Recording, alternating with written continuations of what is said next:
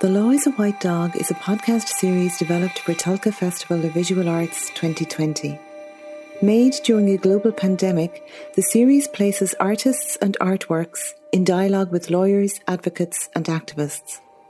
As a festival of visual art produced in a time of confinement and restriction for many, the podcast series explores unseen dimensions of the artist's work.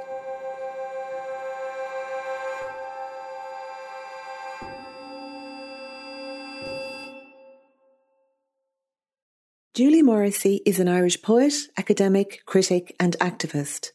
Morrissy's recent book length project is called Certain Individual Women, which responds to embedded gender biases in Irish society that persist as legal artefacts.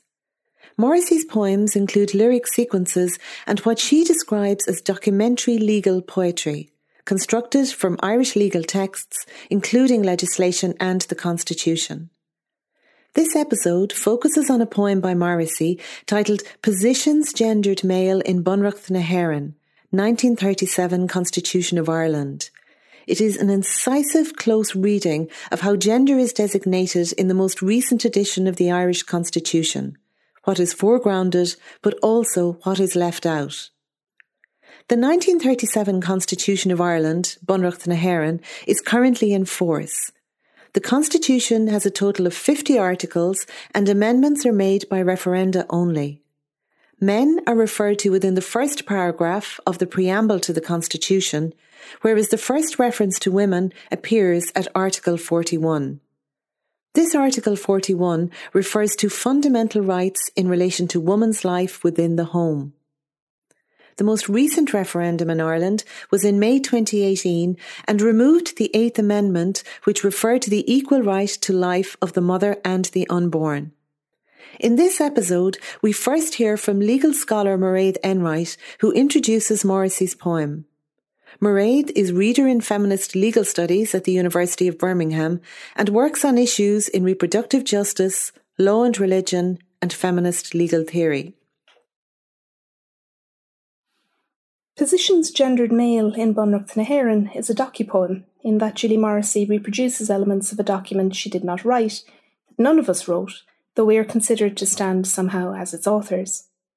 By erasing the bulk of the Irish constitutional text, Morrissy leaves behind a scattering of references 110 to positions gendered male and 7 to those gendered female. Those gendered male seem to be public, actively associated with lawmaking, office, and power those gendered female are mostly private, domestic, familial, and relational, supporting the state, but denied access to its offices. This work reminded me in some ways of the book length poem Zong. And there, the lawyer and poet NourbeSe Philip makes something new out of an old judgment applying contract law to the deliberate murder of a group of enslaved people. She writes that at first she turned to the law thinking it would be certain, objective, and predictable, it would cut through the emotions like a laser. In the process of writing, however, she finds that law is the untold story that tells itself by not telling. And Philip knows, as Morrissy knows, that legal language holds harmful secrets. Legal language, constitutional language, orders and makes rational what might otherwise be unacceptable or at least contestable. The grammar of legal texts orders relationships between its subjects. Its descriptions, and especially its words for persons, favour broad categories men and women, he's and she's, widows, workers, and orphans, which are often aloof from people's lived experiences of inhabiting those categories. There are some kinds of language that legal text rarely encompasses or allows, despite our best efforts at expansive interpretation. The Irish constitutional text, as Morrissy shows, draws on a clear gender binary. Other ways of being can struggle to appear, and so mining law for poetry means working with limitation and constraint. All of this means that even if the legal text parallels the oppressive experience of those it regulates, acknowledgement of that oppression is carefully buried. To unearth the story of oppression running beneath the law requires a hacking of or hacking at the text. Morrissy uses whiteout or blackout, leaving behind only key verbs, nouns, and pronouns. Nicole Gervasio calls this technique redactive reading, and we know intimately in Ireland, from the work of adopted people and survivors struggling to access their institutional records, how the power to redact is the power to control the story a legal document can tell. In Morrissy's redacted constitution, the remaining mutilated and repeated fragments allow us to focus on a current running underneath the legal text. That current is incomplete, it's deliberately ruptured. Julie Morrissy might prefer to say interrupted. And that interruption requires us to dwell with and puzzle over the new, unfamiliar space where text has been removed. What happens if you set aside the elegant, over negotiated, slow constitutional language that naturalizes relationships between masculinity and legal power? Another lawyer might remind us that through the process of amendment, the Constitution, though rarely, permits us to create gaps in its text. But this is a tightly controlled process, when we sought to remove the Eighth Amendment, the prohibition on abortion, from the Constitution, we were warned that chaotic uncertainty might result. What Morrissy does to the Constitution is much more explosive. By the time she's done with the Bunreacht, there is more white space than anything else. Fragile clusters of masculinity and femininity unmoored from any explicit organising law. At first glance, you're confronted with a remainder this starkly gendered, neatly patriarchal language of Irish fundamental law set out in the order in which the poet found it. Your eye is drawn to the blank space, and this is more than a silence. It's an unstable, unsettled space in between silence and the inadequate but established language of the law. I read somewhere that as a law student, Julie Morrissy learned the Constitution by heart. And so perhaps for her, the space in between resonates with some of the missing original words. I was never so diligent myself, and so the gaps for me are just that. Morrissy does not tell us how to fill the spaces she's created. The Constitution is decomposed, not yet collapsed, but not reassembled. She does not attempt repair. And whereas law's role is often to set boundaries and offer closure, Morrissy has here used law to produce an open text which invites participation from the reader. Perhaps by creating all that blank space, prizing those male and female subjects out of the grip of forbidding legal language all around them, Morrissy generates new opportunities to address the Bunreacht's gender problems. At the same time, she doesn't seize that opportunity for herself.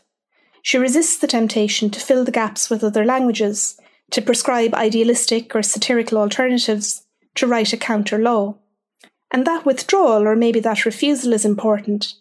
The challenge is to sit down with the empty space, to enjoy the legal uncertainty we were so often warned against, and to consider responses of our own. Morrissy's poem exists in multiple forms in the Laws of White Dog programme, on the printed page of the book, as enlarged vinyl lettering on the walls of the gallery so that it surrounds a viewer, and as a recorded reading brought to life through her own speech. Positions gendered male in Bunreacht na hÉireann, 1937 Constitution of Ireland. President. Member of either House of the Oireachtas. Chairman of Éireann. Taoiseach. Attorney General. Member of Council of State. Comptroller and Auditor General. Judge worker. Positions gendered female in Bunreacht na hÉireann, 1937 Constitution of Ireland. Mother.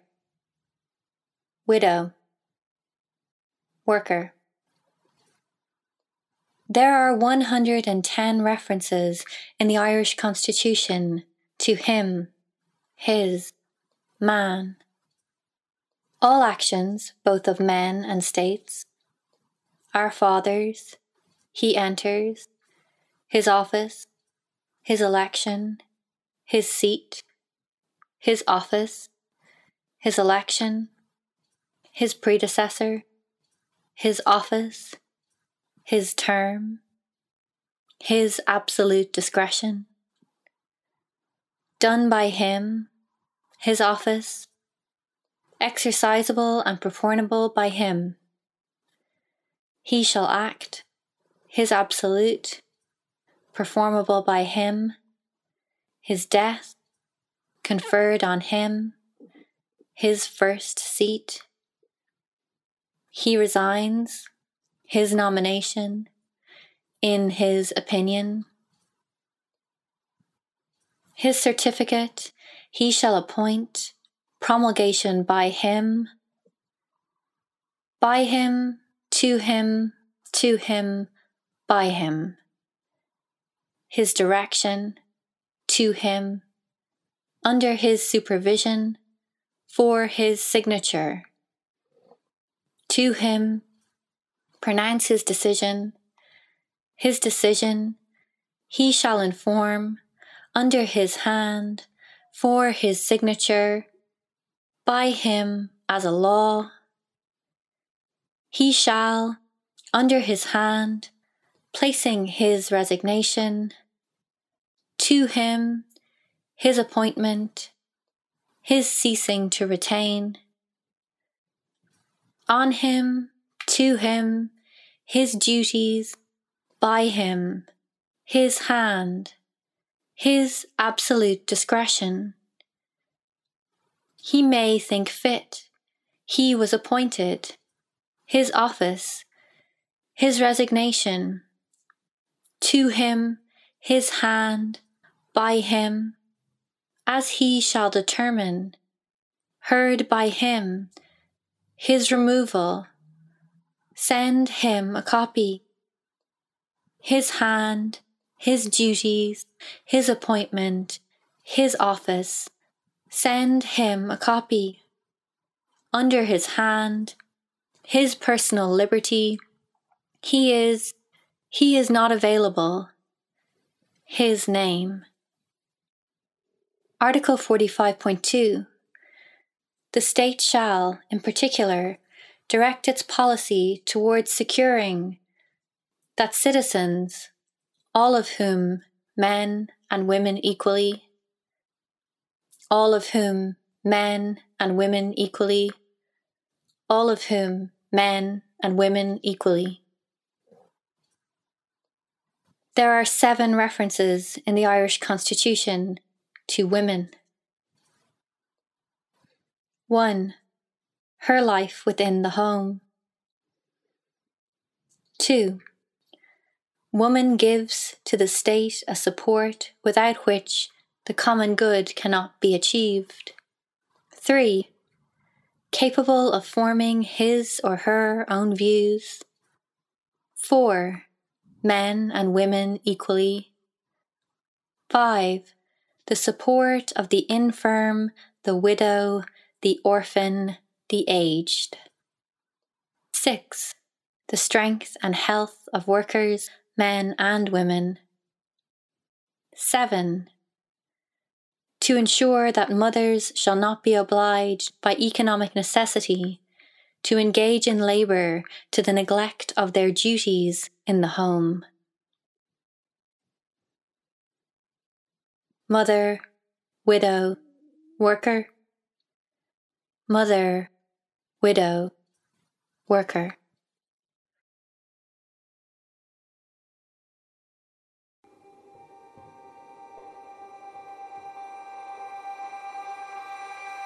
The Law is a White Dog podcast series was commissioned by the Tulca Festival of Visual Arts, curated in 2020 by Sarah Brown.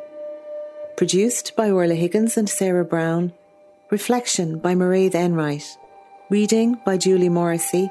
Introduction narrated by Orla Higgins. Editor Alan Meany.